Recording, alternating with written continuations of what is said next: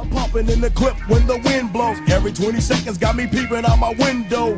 Investigating the joint for traps. Taking my telephone for text. I'm staring at the woman on the corner. It's fucked up when your mind is playing tricks on you.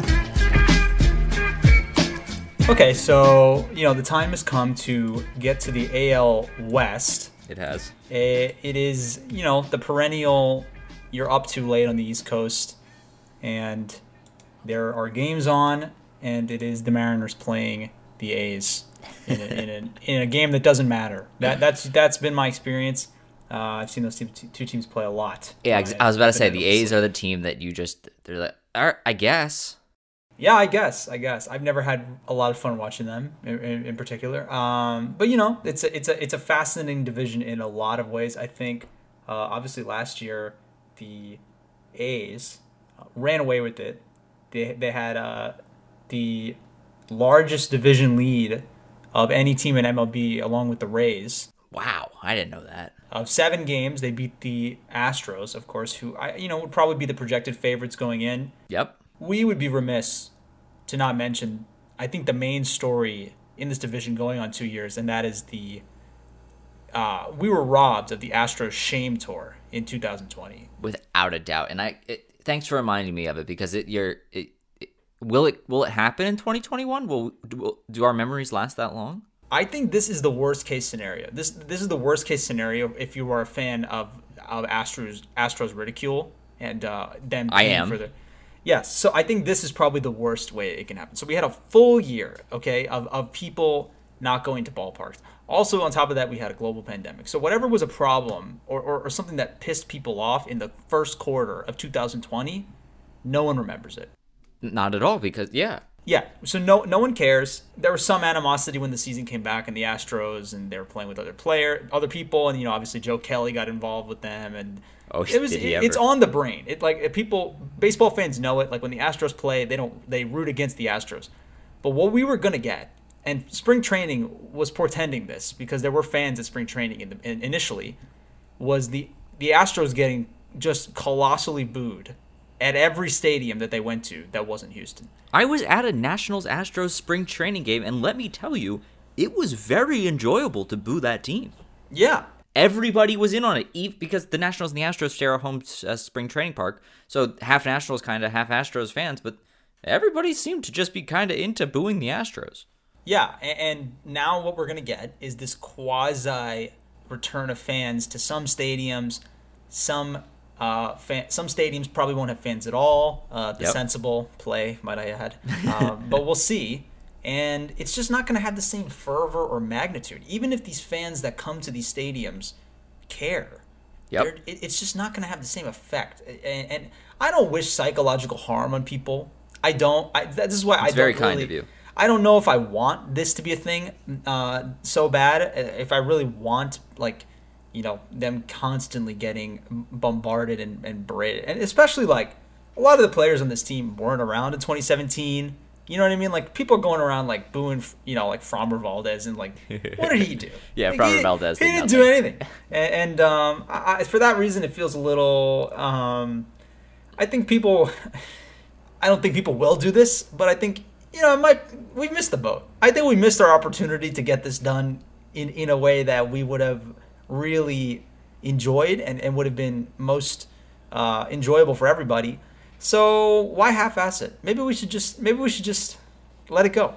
It doesn't feel like it has the same excitement. You're exactly right. Uh, maybe I can re like it, it's not as t- it was so top of mind going like in the end of February and early March of 2021 because I think it or in 2020 2020. Jeez, I because I, think the story probably broke uh, that November, if I remember right. Yeah. Uh, and it, oh, it was so top of mind. It was something that we were all united in, ready to boo the Astros, ready to just tear apart this team that used to be kind of likable and then just became the universally hated team. I mean, I'll play a bunch of teams in you know in MLB the show and Diamond Dynasty named you know the Houston Asterisks or the Houston Trash Cans, and that's Yeah. all haha good fun. But will those teams still be around in 2021? I don't think they will. I think we're gonna forget, and I think a big piece of that, and, and we can talk about the Astros a little bit, is that George Springer's gone.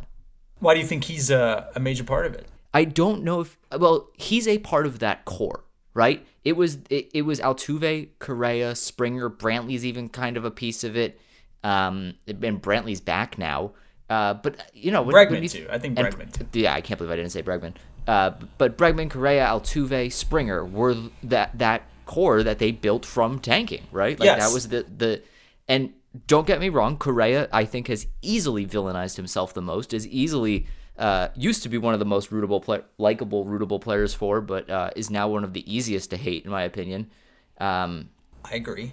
it, but you know, it, it yeah, I, I- this is what I- I wanted to talk about with the Astros, but it feels like I, I know they have a lot of uh, young, pretty good talent, uh, but it feels like that that original dynasty window is closing. So to go to your first point, I think of those four, those four guys, George Springer was the most likable. Yeah, there's no doubt that that's 100% true. Yeah. So so Altuve has the the looming thing of he's a likable guy, but he had a really really bad 2020, and that obviously I don't really view. I don't put so much in that because he was excellent in the playoffs. Exactly. Um, I think he's a great player, and I don't really. But you know, the larger sports uh, following is is going to put a lot of weight on that. And also, there was the whole the buzzer stuff, and I think Oh, yeah. there's just there's a cloud hanging over Altuve and how people perceive him as as opposed to you know when he was MVP in 2017. Uh, Bregman, I think he kind of he just has the personality. People go to him, and then Correa, he he puts his tongue in his he puts his foot in his mouth all the time, and you know he, he's happy to be the asshole of the league. And I and and Springer, it seemed like was the one who who always was a little bit more subdued. He might Yeah. have benefited quite a bit from the sign stealing, as as you know, if you go back to some of the Sure. numbers.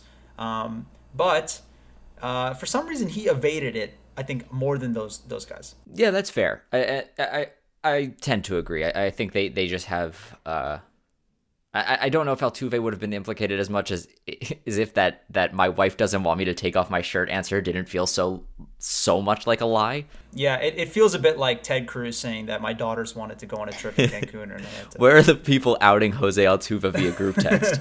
uh, but yeah, I mean, uh, Correa and Springer just got a kind of got a heel vibe to them, uh, and you know Springer never had that, so I, think that's fair. But what what do you think about the, the the second piece of that? That I mean, like, don't get me wrong, Yordan Alvarez, Framber Valdez, Cristian Javier, Kyle Tucker, Forrest Whitley, maybe, probably not, but like that that's a good new young core that's kind of unproven, but the the the old guard, the the dynasty that that won in 2017.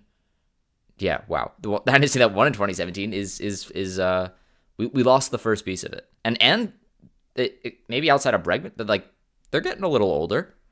Okay, let me tell you what I see. What do you see?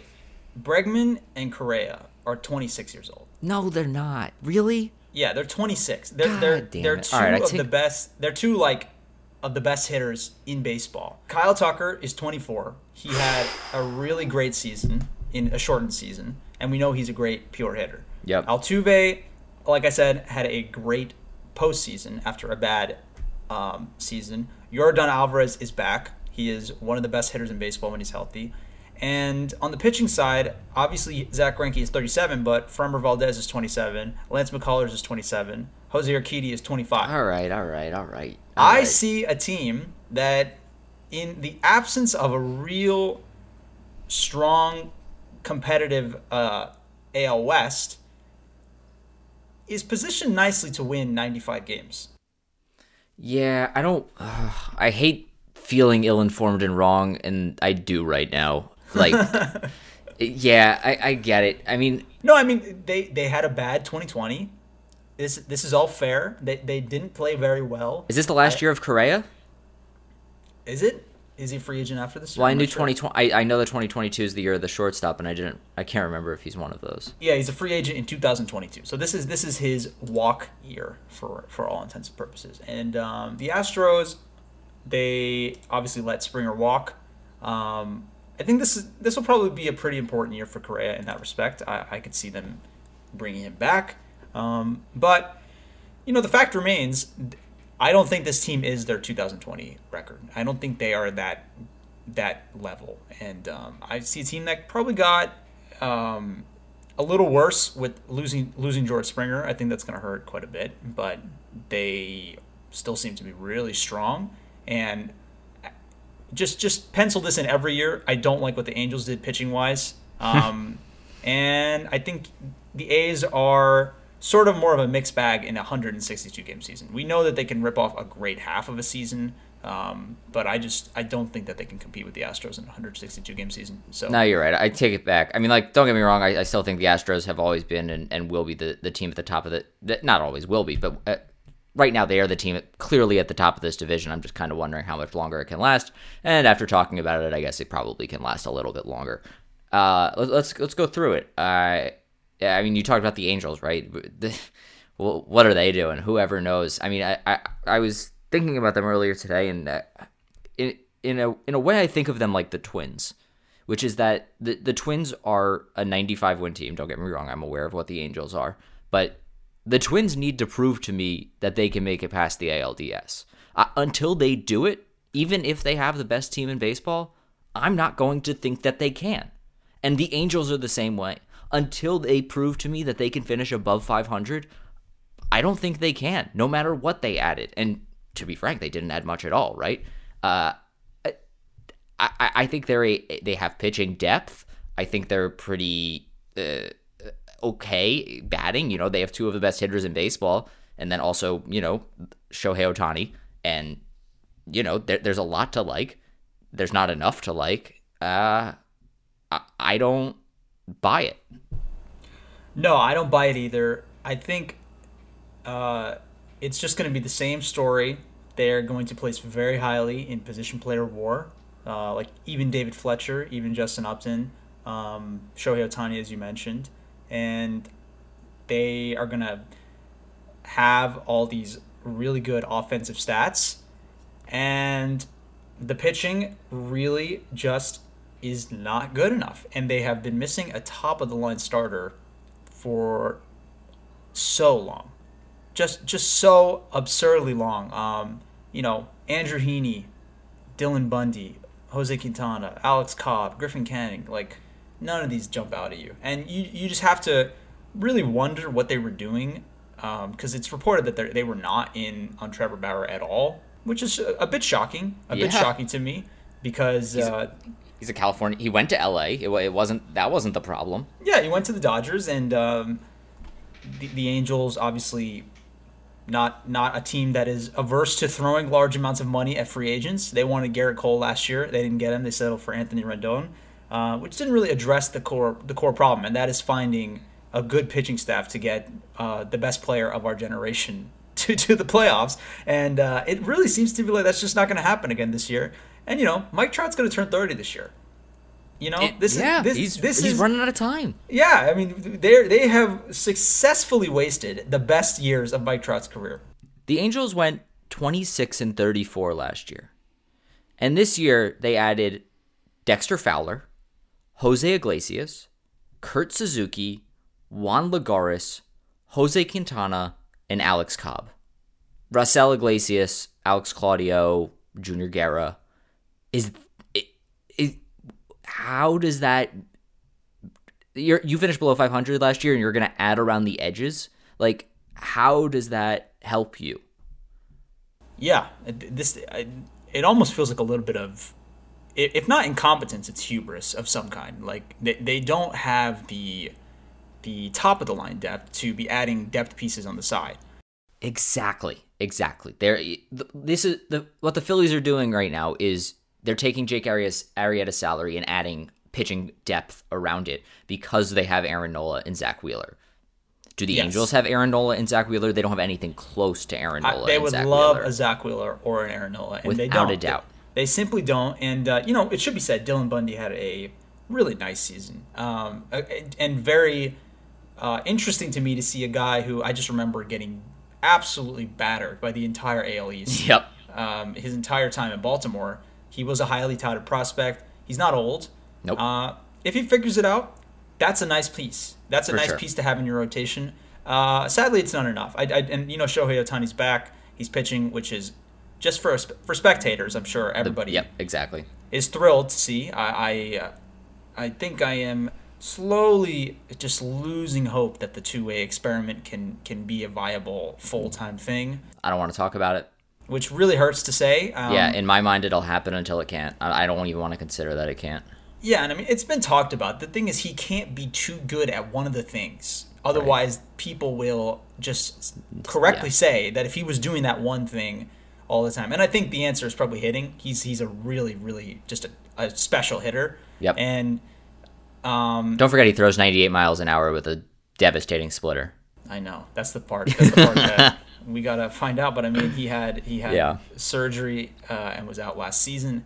He gets hurt, and he, he, he that's that's just something that's gonna happen. I think, and we're waiting for the for him to be this kind of unicorn that will that will pull it off. Um, And it, yeah, I, either way, it's it's clear to I think to both of us. I, don't get me wrong. I think we all want the best for Mike Trout. Ho- I hope I hope the Angels prove me wrong, but ugh, it, it's bleak. Uh, let's talk about the A's. I think I, I think they're the the opposite of the Angels a little bit, right? Like where I I look at their team, I don't see how they can get it done because they always get it done. I believe they will get it done. Uh, you know, th- there's serious question marks in the rotation. I think with uh, what can Mike, what can Sean Manaea give you? He was a little shaky last year. What can Mike Fiers continue to give? Uh, Chris Bassitt is the guy at the top of that rotation. He was great, but is he great? I, you know, the, the A's always find a way to get it done, and because because of that, I think they will. Uh, you know, the bullpen's great. Added Trevor Rosenthal, lost uh, Liam Hendriks. Um, I will say though, I don't think they make the playoffs this year. again, I, I agree with everything you said. I think they'll probably have, as is classic Oakland fashion, have a pretty bad first half. Yep. and then they will add what they need and they'll have a they'll just like sprint i feel like they'll sprint to the finish line and wherever they land at that point is just uh, up to the rest of the division and up to the rest of the league i guess but If the rest of the division has anything to say about it, they'll be fine. they'll be fine i mean as, as has been the case they, they really are only contending with the astros in my mind uh, and um, yeah sad to say but that is true and I, I it's a good lineup obviously really good um, they are missing Semien a little bit. I think Elvis Andrus is is a suitable replacement, and I, I think the trade for for Andrus is a. You know, you don't see we don't see trades like that happen. I feel like they, No, it it's like fun, right? yeah, like Elvis Andrus for for for uh, Khris Davis. It's it's two kind of veterans that both both uh, both teams' fan bases probably just really love those players just because of. I think that's probably why you don't see that trade too often. A guy who's been on the team for eight years, he's probably sold a lot of jerseys because he's had that longevity, uh, and then he's gone. Yeah, that that was a that was probably the best possible way. Like they're not gonna they weren't gonna trade for Francisco Lindor, so that no, that's yeah. the that's the best. I mean, I, I, I'd love to be in a room with Bob Melvin, like the, the day after the All Star game. You know, like what does he? What? How does he do it? What does he say to them that just lights that spark? Is it the Astros cheated? Like, is that all he has to say? I mean, this happened in the, the Moneyball season too, famously, where Yep. you know they they just basically totally revamped the team after the All Star break and then during the trade deadline, and that got them to the playoffs.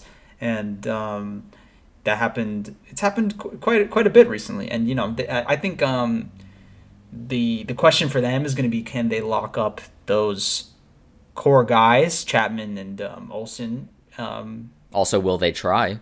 Well, they try, yeah, and I, I feel like if there's any candidate for to, for uh, someone you would do that with, it's uh, it's Matt Chapman. So, um, Uh, I, I think those two together have a lot of. Uh, the- they're the Mats. The, the, the, they're, they're the guys on the corner. The mat to mat, gold to gold, gold glovers. I mean, they are. Uh, yes, they're a special duo. I, I would love to see them stay in Oakland and then be traded for Elvis Andrus in six years.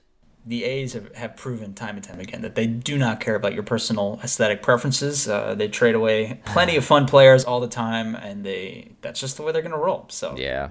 All right.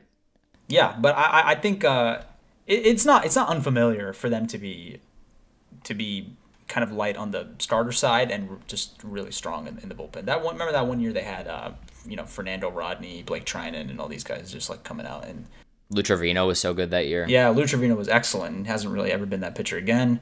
Um, this is a strange, strange bullpen though. It, it like Sergio Romo, Jake Diekman, like Yusmeiro Petit, Adam Kolarek, like just a lot of weird A pitchers. lot of names. Yeah, a lot of names. A lot of and they all they all throw kind of like differently. It's a lot of looks out of the bullpen, and then obviously Wait, Trevor. I mean, we've we've seen the the the the clock arms too many times for to count in the 2021 playoffs. Maybe maybe more teams are adopting that. Maybe that graphic had some real impact. Uh, I wonder if that's a if that's a thing. Like you just get more. I I, I if that's one of those things that feels like a thing. Like if a pitcher, if like if a hitter sees four different arm slots and four different plate appearances, he's going to be worse. But Uh, It absolutely feels like a thing. I don't think the Yankees signed Darren O'Day unless that's a thing.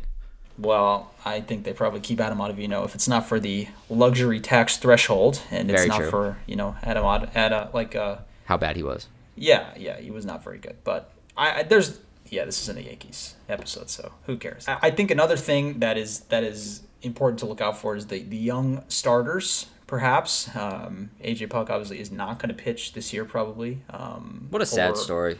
I mean, Yeah. he was he was just he won't just uh yeah. It, it feels like just a bust at this point. I mean, hopefully he can prove us wrong. But if you have, I, I think a, a Tommy John and then a shoulder surgery, whew, I mean that arm seems like it's about to fall off. Yeah, I mean he is only 25, so it's not it's not something that he can never recover from. But this is uh, it's not what you want to see from your, one of your top line starting Yeah. prospects. And then the other one, Jesus Luzardo, who who uh, was quite good, and Yeah. he is he is uh, probably the one that they're going to hang their hat on a bit more than Puk at this point. Yep, definitely fine with that. And then we can move, uh, I hopefully quickly, uh, to talk about these last two teams. I mean, like, maybe they're fans of these teams, maybe not. It's hard to say. Uh, the let's talk about the Rangers first. We'll save the Mariners. Uh, but uh, my notes for the Rangers just say yikes because they in 2020 they had Corey Kluber, Mike Minor, and Lance Lynn.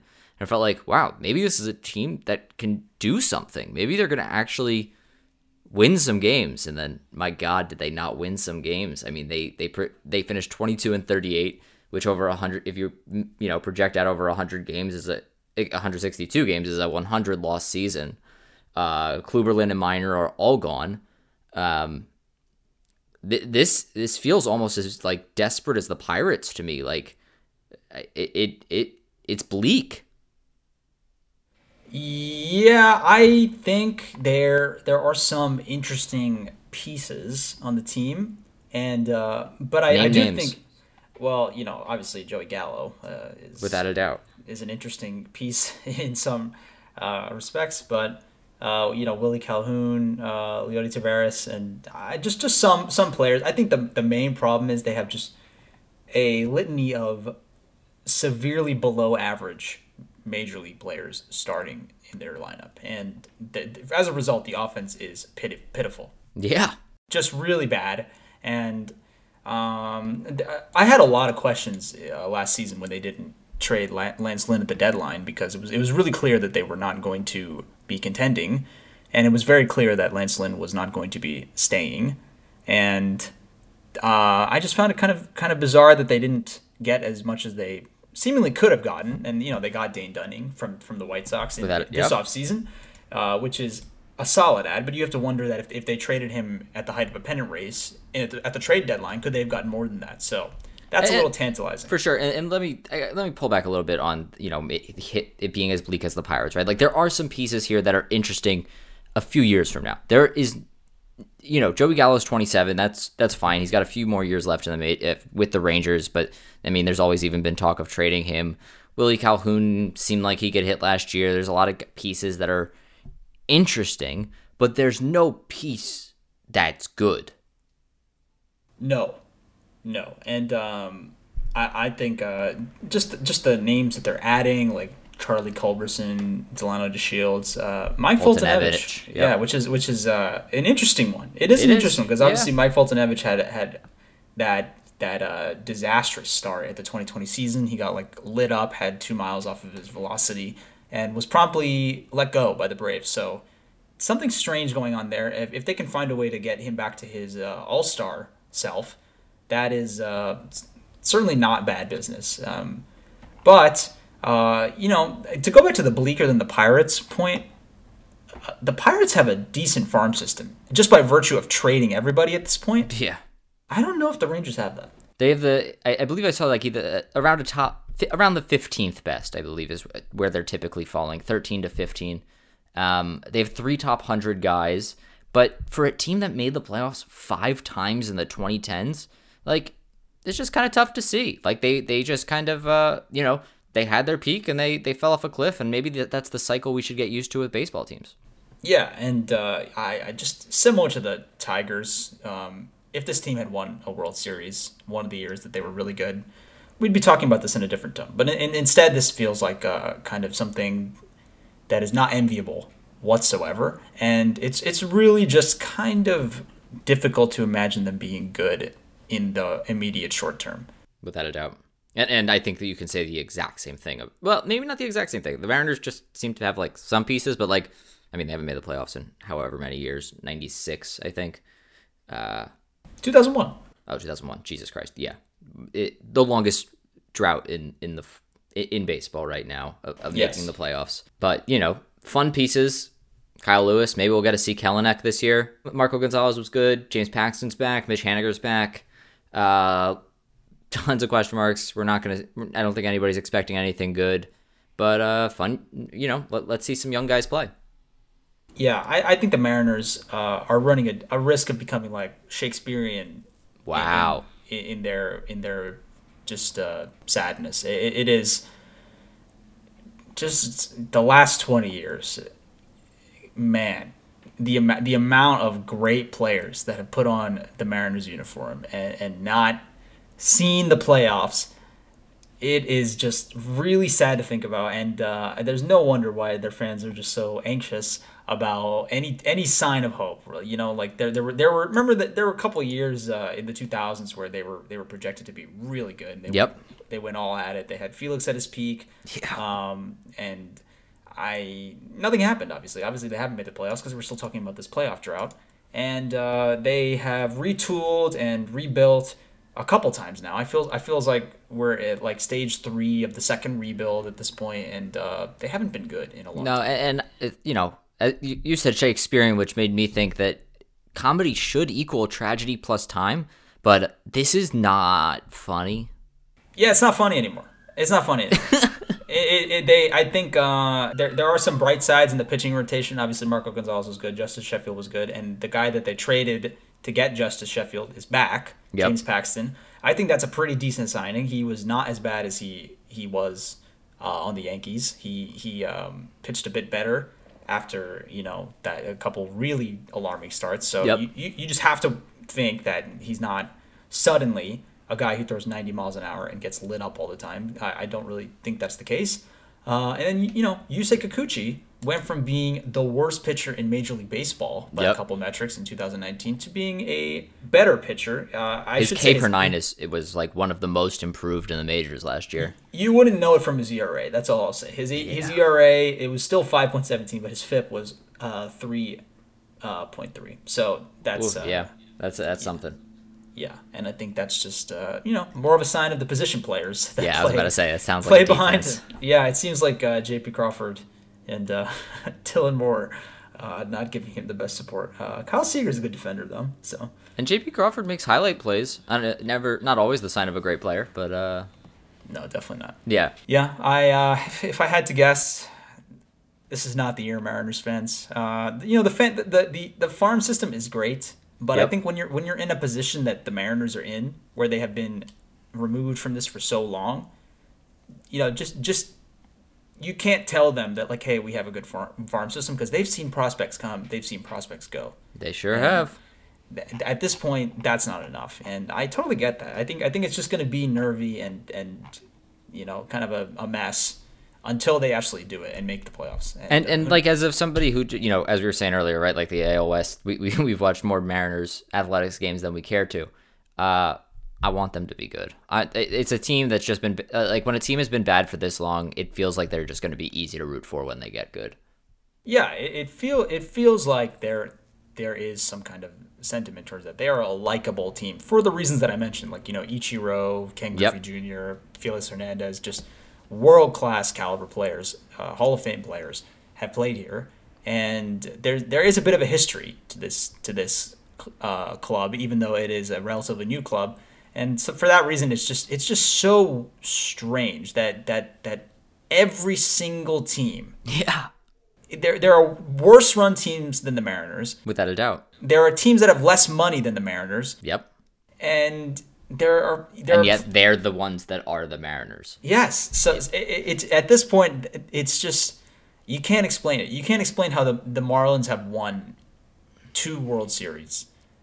You know what I mean? And and the and the Mariners. Oh, do I ever? Yeah, I mean, it, it makes absolutely no sense. And the Mar- yeah, now the Mariners go twenty years without without making the playoffs. That Yeah. that is something, really something.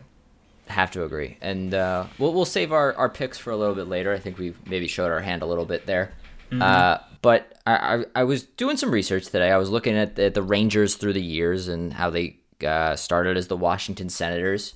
And it, it, it led me to to seeing Ed Yost. Not Ned Yost, but Ed Yost. You, you have any familiarity with this guy? Absolutely none. Yeah, that's kind of what I figured. So there are two Ed Yosts, and I imagine if you were to know an Ed Yost, the one you would think of is the the father of the modern day hot air balloon. So Ed Yost was also different Ed Yost, but when you Google Ed Yost, first guy that comes up, father of the hot air balloon. Second guy that comes up, Eddie Yost, baseball player and manager. Okay? So the reason I found this guy interesting is that in 1963, he was an interim manager for the Washington Senators who uh, he managed one game. He was the manager in between uh, two guys right before Gil Hodges came in and took over, but he was the manager for one game and he lost that game. And his career managerial record is 0 1. Wow. What? And there are 14 guys in Major League history who have only managed one game.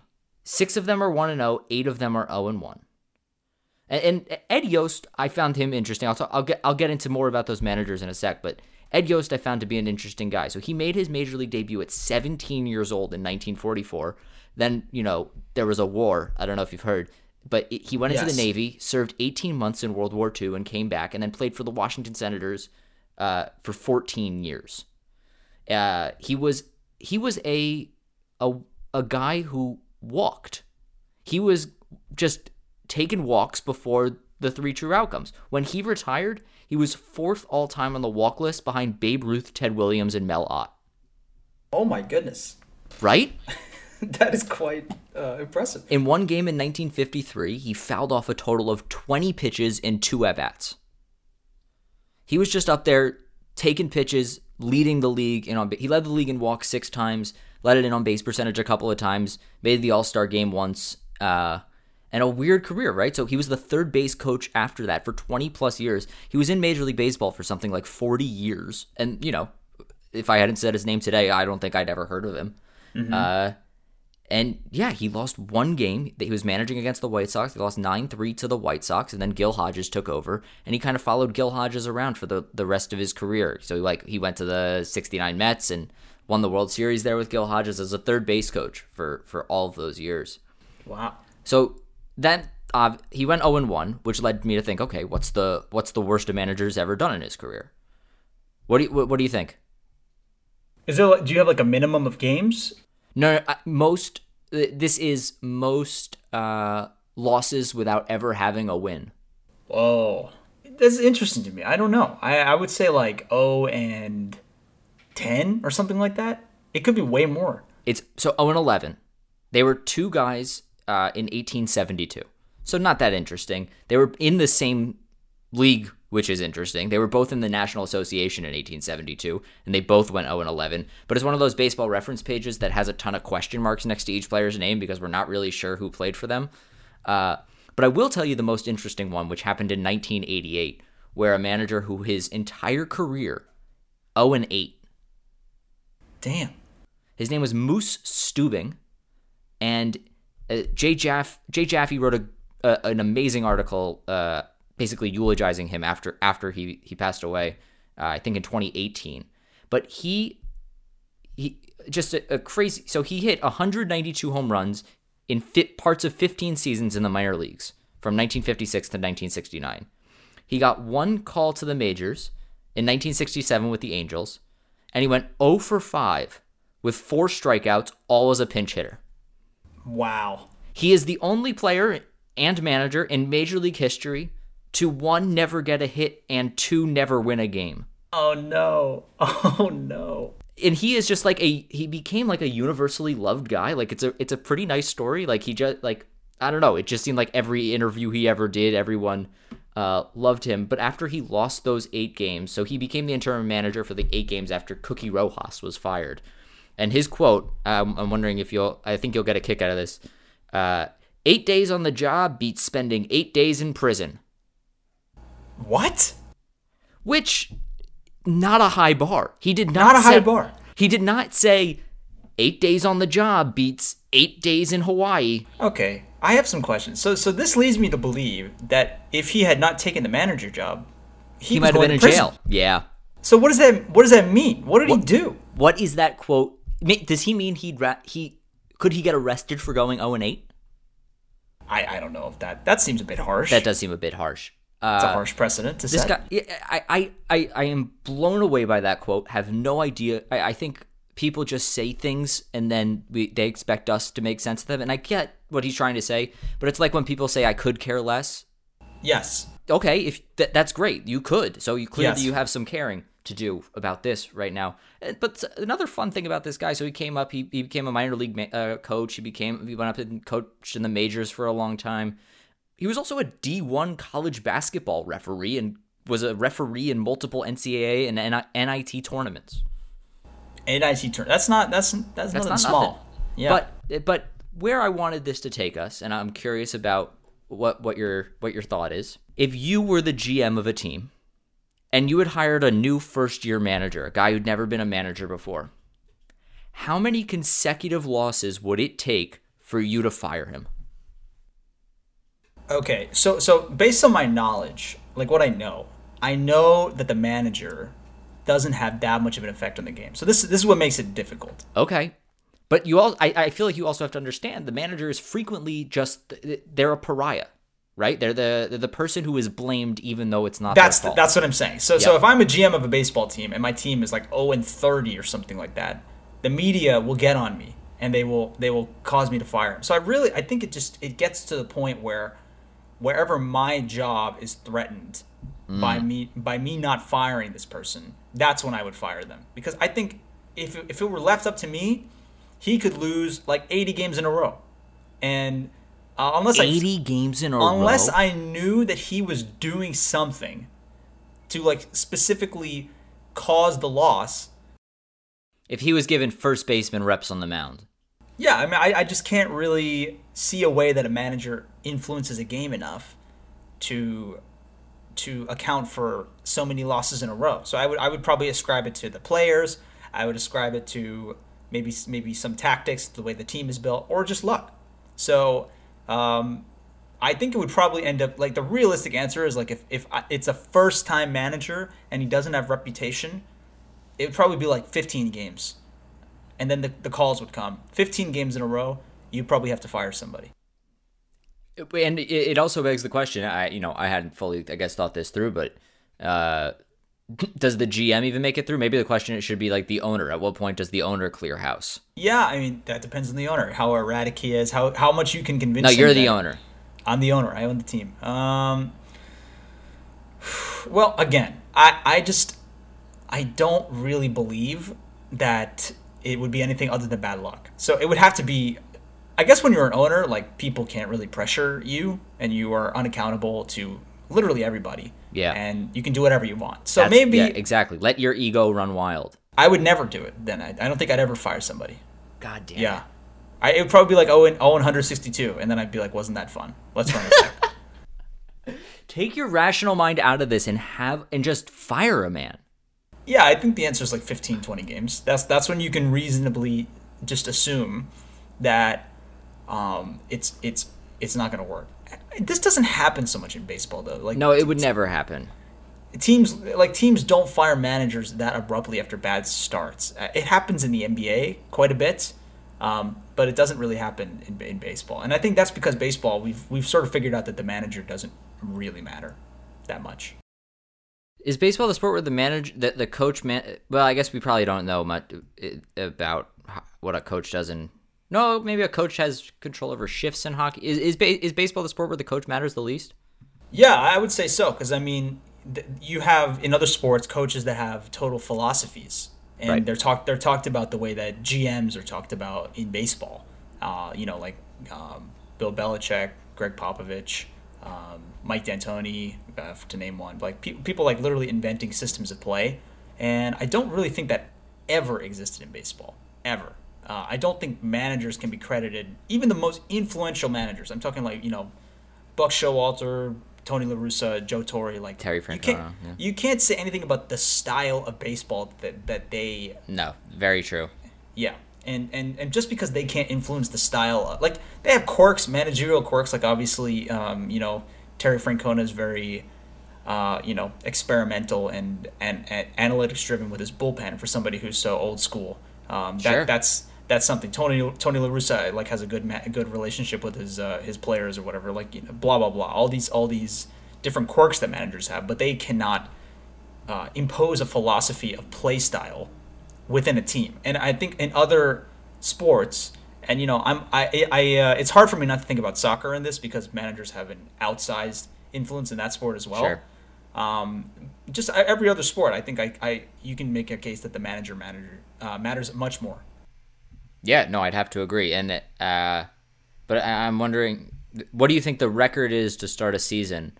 Or no, excuse me, to start a managerial career. Most losses to start a managerial career. 12? Thirteen. 13. Malachi Kittridge in 1904. But fun fact, in 2003, Alan Trammell started 0 9 with the Tigers. Oh man, and he's he was like a club legend too. Yeah, exactly. Yeah, so that that must have been even harder to stomach. You don't want to fire him at, at that point, I bet. I wonder if there were. I wonder. I, I'd be interested to go and read like a, a Detroit newspaper from from Game Eight when they started 0 8 and see if the media had gotten to the point of calling for it of blaming Trammell. Yeah, I mean it's interesting to say. I'll have an I- update on that. I'll I'll, I'll do some new, newspapers.com. I'll, I'll see what I can do. I can't wait to see what you come up with. All right, sounds good. All right, let's do some join the club. Okay, uh, you want to start with the Astros? Yeah. Okay, so so I I have recommended this player before to teams. Okay, That's I, cheating. I uh, is it cheating? No, it's I can't fine. recommend. No, you can I- do it. You okay, can do all it. Um, and uh, I just he, still a free agent blows my mind. Um, the Astros obviously lost George Springer, the best available free agent on the market uh, in center field. Oh, I know who you're gonna say. The next best free agent is Yep. still a free agent. It's Jackie Bradley Jr. Yep. He is a tremendous fielder. Uh, that is not a small park. He had a really good season at the plate, and um, he doesn't really need to have very good offensive seasons to have a lot of value. But And we've seen what he can do at Houston. He uh in that AL. Yeah, the Grand Slam, right? Yeah, exactly. He destroyed Houston. yeah, I, I think uh, you know, like I said, I, I've recommended this this uh, this player to other teams in, in this segment before, but I just really cannot believe that he's still a free agent. Um, I, something he must be asking for quite a bit of money, which might be his right. Uh, I think he is a pretty good player. I, I've always admired him as, as a member of the Red Sox. He, he obviously has the highlights. He's not the fastest player, but somehow uh, his his uh, he's very adept at, at positioning and, and instinct, and is a tremendous center fielder because of it. Yeah, no, I, I definitely agree, and I'd love to see him go face to face with the Hill in in Houston. Uh, I wish that was still there, just to see Oh, Jackie yeah. Bradley Jr. have to deal with it. And I'll be honest, I did a I did a shitty thing that I've done before. I did it with Cleveland uh, when I said that they needed Francisco Lindor. The Astros need George Springer. I know it's awful, but like, my God, Myles Straw to George Springer. The, the compare, it, it's not even. I mean, it's six wins. It's it's so it's so stark. It, it's just a, a massive drop off. I know they went out and signed Brantley. It, it doesn't feel like it matters when you lost George Springer, who's just such a presence at the top of an order. Uh, it, it really just feels like such. Even though the team is clearly still so good without him, it just feels like such a loss of a presence, and I, I I can't see that. I know it's not in the spirit of the game, but I just can't see them without George Springer. I agree. Uh, I think he, he represents that team. We were saying so earlier, he's the only saving grace. He was the only piece that we just. Yeah, It, it was the he was the hardest piece to hate, and now he's gone. it felt like he hit like 20 leadoff home runs a year.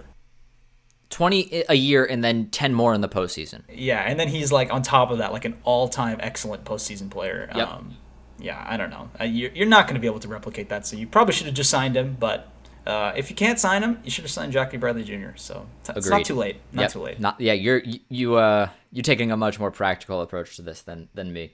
Uh it Angels? Yeah, I mean, I said it. I think they should have they should have probably tried to sign Trevor Bauer, and uh, it, it's not unrealistic looking at their payroll. Um, they they are obviously a, a big market team. They are not really that close to one of the major uh, luxury tax thresholds. They are about uh, 32 million away, and that's after they added some players. So you have to imagine that you know they would have had even more room for Trevor Bauer's 40 million dollar contract or whatever he's making. Um, that's exactly the kind of piece that they need at the top of the line, at the rotation that they haven't really had. So you want him starting on opening day and not Andrew Heaney, and I don't think that is a very hot take. I don't th- I, would I would have to agree with that. Uh yeah, I yeah, I mean uh, it's another opening day for Andrew Heaney. Every year he does it, it blows me away. You know, that's that's like how they always say like they use opening day starts as kind of like the stat, and then you know, come on. Yeah, exactly. when it's Andrew Heaney, I mean, are we really going to count? When it's John Means, is that really that impressive? Yeah, I mean, I don't want I don't want to be mean to them, but like that's I'm just- fine with it. it's just because they don't have anybody else. Yeah, exactly. Um, I, I, I definitely agree, Trevor Bauer. I, I was kind of thinking I wanted to give them a different look. Um, I think Trevor Bauer would absolutely give them a different look, but they have so many guys who like Jose Quintana, Dylan Bundy, Alex Cobb, uh, not Shohei, but uh, guys who sit 89, 90, 91. Um, I'd love to see them with a fireballer, so I, I I'd love to see Tyler Glasnow as an Angel. I know he's kind of uh, he's much more, I guess, injury prone, which again fits the Angels. It's what we know from them. Um, but he, just to see tall 98 coming out of the the the, the rotation every every fifth day. Uh, I mean, Trevor Bauer would be a great pick there too, uh, without a doubt. But um, I don't know. There's something about Glasnow is at the front of that rotation that I really like. Uh, I think there's a lot to like about Tyler Glasnow on any rotation, and uh, Well, sure. The Angels not included. Uh, he would be he would be great. Of course, I got to say the way that the Angels handle pitching injuries, and the way Tyler Glasnow throws, that's a bad recipe. Yeah, So, not wrong, not wrong at all. And Trevor Bauer, just like a, you can trust him to do his own thing and stay healthy. So maybe, we, maybe let's just put it this way: we will find out. He he'll be putting his money where his mouth is in terms of his durability. Uh, you know, if he if he would have come to the Angels, and I think he, that's right. He would be pitching every fourth day if he came to the yes Angels. Because they don't have anyone else. Yeah. Exactly. Uh, the A's, I, I think another piece here. Uh, I, I think a, thing that I'm realizing about this is that what I really want to see in like 90% of cases is a reunion. I didn't realize that about myself, but uh, I think I like players leaving a team and then coming back. Um, so Sonny Gray, I think he fills a, a nice hole for the A's. I, I know he was a great, he was so good for a little bit on the A's. Yeah, yeah. Um, I, I think he uh, just like another arm in the rotation is not something that the, the A's could could turn their head at, could scoff at at all. So I think he he'd uh, he'd bring a really nice nice piece to that rotation, and we got a reunion. Yeah, uh, obviously, I think uh, you know, Cincinnati is. Uh, who knows what the hell they're doing? Uh, really, to be yeah, fair. we'll we'll- we'll save it, but my God, Yeah. Um, so you know, we've heard that they've been trying to shop Sonny Gray, maybe. So you know that, that could happen. That could happen. Could. Uh, I I said uh, also a starter. I said Charlie Morton. I think um, would have been interesting to see him on this team. I agree. Uh, That's a kind good of one. That's a really good one. run the one. gambit of, of small budget um, analytic driven teams with the Rays and now the now the A's. Um, obviously, you know he signed with the Braves. He wants to be close to his family in I believe it's Florida. That's where he lives. So um, yeah, that's understandable. But I think this team might be missing uh, just just a non Mike Fiers starter. Yeah, I- and uh, yeah, I, I'd feel better about their playoff chances if they had someone like Charlie Morton. Yep, exactly. And I, I would say so far we're three for three. It's pretty interesting uh, in position. We said starting pitcher for the Angels, starting pitcher for the A's, center fielder for the Astros. So Yes. uh, With I these think last two, it might get tough because their needs are a bit less. Uh, they could use someone anywhere. they could both use Mike Trout. Yeah, so that's why uh, that's why I went with a reunion for both of these. Uh, so the Mariners, like, God, you know, I I don't think there's a player you could give them that make them a playoff team. So I didn't try. Uh, I went with a guy who I view as the face of their rebuild right now, who it was heartbreaking to see them cut uh, in Daniel Vogelbach. I think Oh. I think he is just such a Mariner. Uh, I don't know why, but he is just such a Mariner, and it's a shame that he wasn't good enough to stay a Mariner because it really doesn't seem like it takes much to be a Mariner. Um, no.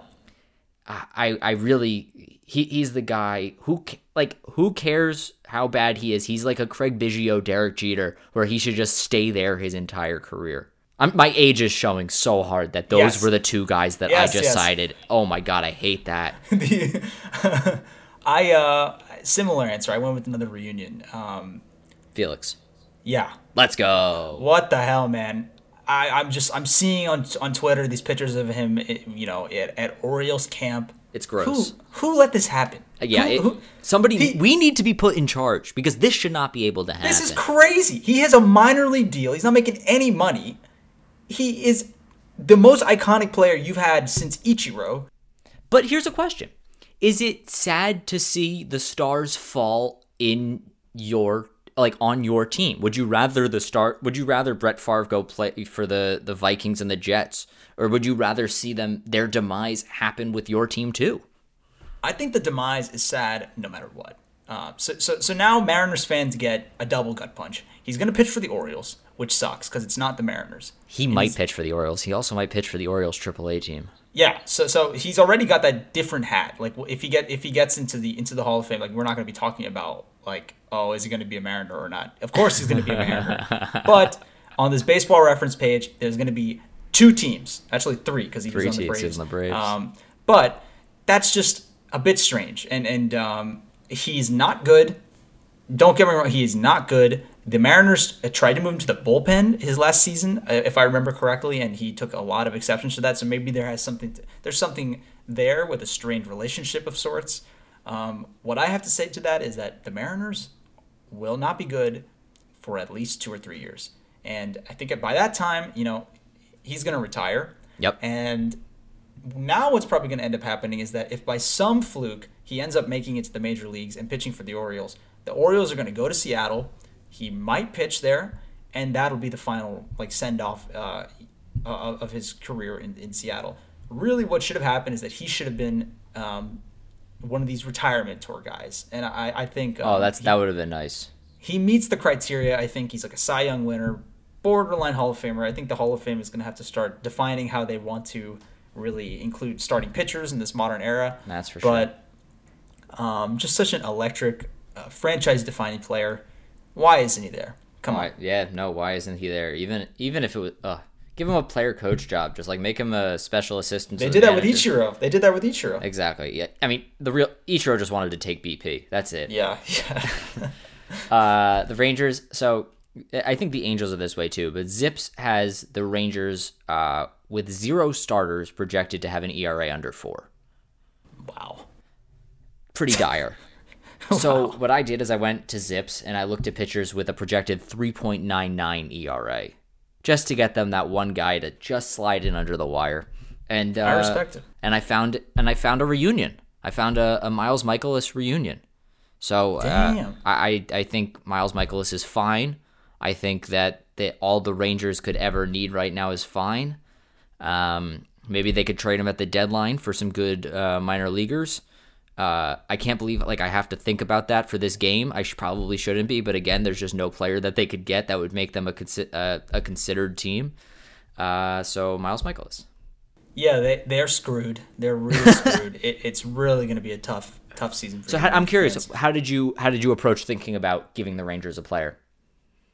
Uh, so I had a meme pick, which is uh, sign Jose Bautista to a minor league contract. Perfect. Um, that'd be a lot of fun just to see him and Rougned Odor uh, That, interact. no, it's a fan, yeah, it's a fantastic pick. That's exactly the kind of pick you should be going after right here. And, th- and then my real answer is that you just need to get Rougned Odor less at bats. Um, he, he's he's just I, I don't know what to say. This guy is he's not good. He's he's just a really just ha- has proven to be a pretty bad player for some time now, and he is just. It, seems like he kind of just like defines his team, and he's never really been that good. So uh, get him out, get some new blood. Like you know, I said DJ may- Maybe they, they don't have enough money for DJ LeMahieu. Uh, maybe a Kolten Wong type uh, as, as sort of a backup, but Um, I think just just the vibes of having Rougned Odor around, you need to move past that. Like Elvis Andrus wasn't the person you should have you should have uh, ended the relationship with because I think he kind of is a, a more uh, I look at him more favorably in terms of what he reminds me of for that team. And uh, with Rougned Odor, it's just uh, it's all bad vibes. He is nothing but bad vibes. Uh, but my God, like I can't believe how long he's been in the majors. He has been in the majors a lot. He has. He's played. He's played a. I mean, like obviously he couldn't have played hundred games last year, but he has played hundred games six times in his major league career, and he is twenty seven years old. In 2017, there's there's a, a famous, famous to me, uh, Sam Miller article about this year. He played 162 games. He sure did, and he hit 30 home runs. Yep. and he had a 56 WRC plus. 63 OPS plus, hit 204, 250, 204, 252, 397. Like you have to say, like, despite hitting 30 home runs, Jeff Mathis esque value at the plate. Unbelievable. This is couldn't be worse. Horrible. He was horrible, and he has not had an above average season since then. Um, he's obviously got some pop. He's not a good fielder. Um, yeah, I don't know. I, I just uh, I think having players like him on your team uh, who are not young, not good, and really just are they're not. He's not a part of their future plans. So they should probably either play someone younger or get someone better. I'm not even sure he could find a major league contract if it wasn't with the Rangers. I tend to agree with you. Yeah, I mean, I think that's a good pick. Let's get him. Let's get him out of there. Let's uh, let's let's stop pretending this is gonna happen because it's not gonna. Ha- Rougned Odor is not gonna happen. Uh, all right, we did it. We did another episode. Uh, let's uh, wrap it up with some picks. Um, I don't think. I think mine are pretty lame. I bet we have the same ones. You want to you want to try and say them at the same time? Okay, Number one, Houston. Houston. Houston, A's. A's. Yeah, we are not good at this. No, we're not good at this. Angels. Angels, Mariners. I, okay, I had Texas here. Oh, okay, all right. We got a little, we got a little, got a little confusion at the bottom here. You got, you got Texas below the Mariners. The Mariners, who finished third place in the division in 2020, you think they're gonna finish in last place this year? Yeah, I, I- just see the Mariners kind of embracing the tank a little bit more. I think their their pitching staff is obviously better, but I I am just really a lot, I- I'm I'm worried about that offense. Like uh, you know Kyle Lewis, Kyle Seager, obviously, and then they have you know The Kyles. prospects. Yeah, they have the Kyles. Um, I uh, I just don't trust them. I don't trust them. I think it'll be close down there. I don't really you know. It's kind of a kind of a I don't know. It's a depressing argument to say who's going to be better between the te- the Texas Rangers and the Seattle Mariners. Um, that's baseball I will not watch when they play. That's that I can tell you. Yeah, I mean, like I, I think, I, I know I said the A's won't make the the the the wild card game this year. Um, I'm curious. Do you think they will, or do you, do you that you have them in second place too? So do you think there's uh two teams There, in the, the there other is divisions? an, there is an outside shot that they that they make it. I think. I think. You, what are you saying? You're you're saying probably like Tampa or Chicago. White Sox, Blue Jays. Yeah, yeah, yeah, yeah. I mean that's yeah. Of course, you're picking the ones that all the baseball fans want. You're not going to get it. You know it. Something's going to go wrong. Something Why do you try and ruin my fun? I'm just telling you that something bad will happen. Something like everything that it- it's not going to work exactly as you want. And if it does, the Phillies are going to lose 120 games as your trade-off or something like that. Something weird's going to happen. That's, That's, all fair. I'm. That- yeah. Well, well, that's our. I guess that'll be our next episode. But uh, we're looking at the, the the the over the betting over unders just came out, and there's some interesting numbers I want to talk to you about. So uh, maybe we can do that next time. I would love to. In Los Ageless, the winter never comes. In Los Ageless, the mothers milk their young. But I can keep running, no, I can keep running on. Oh, I, I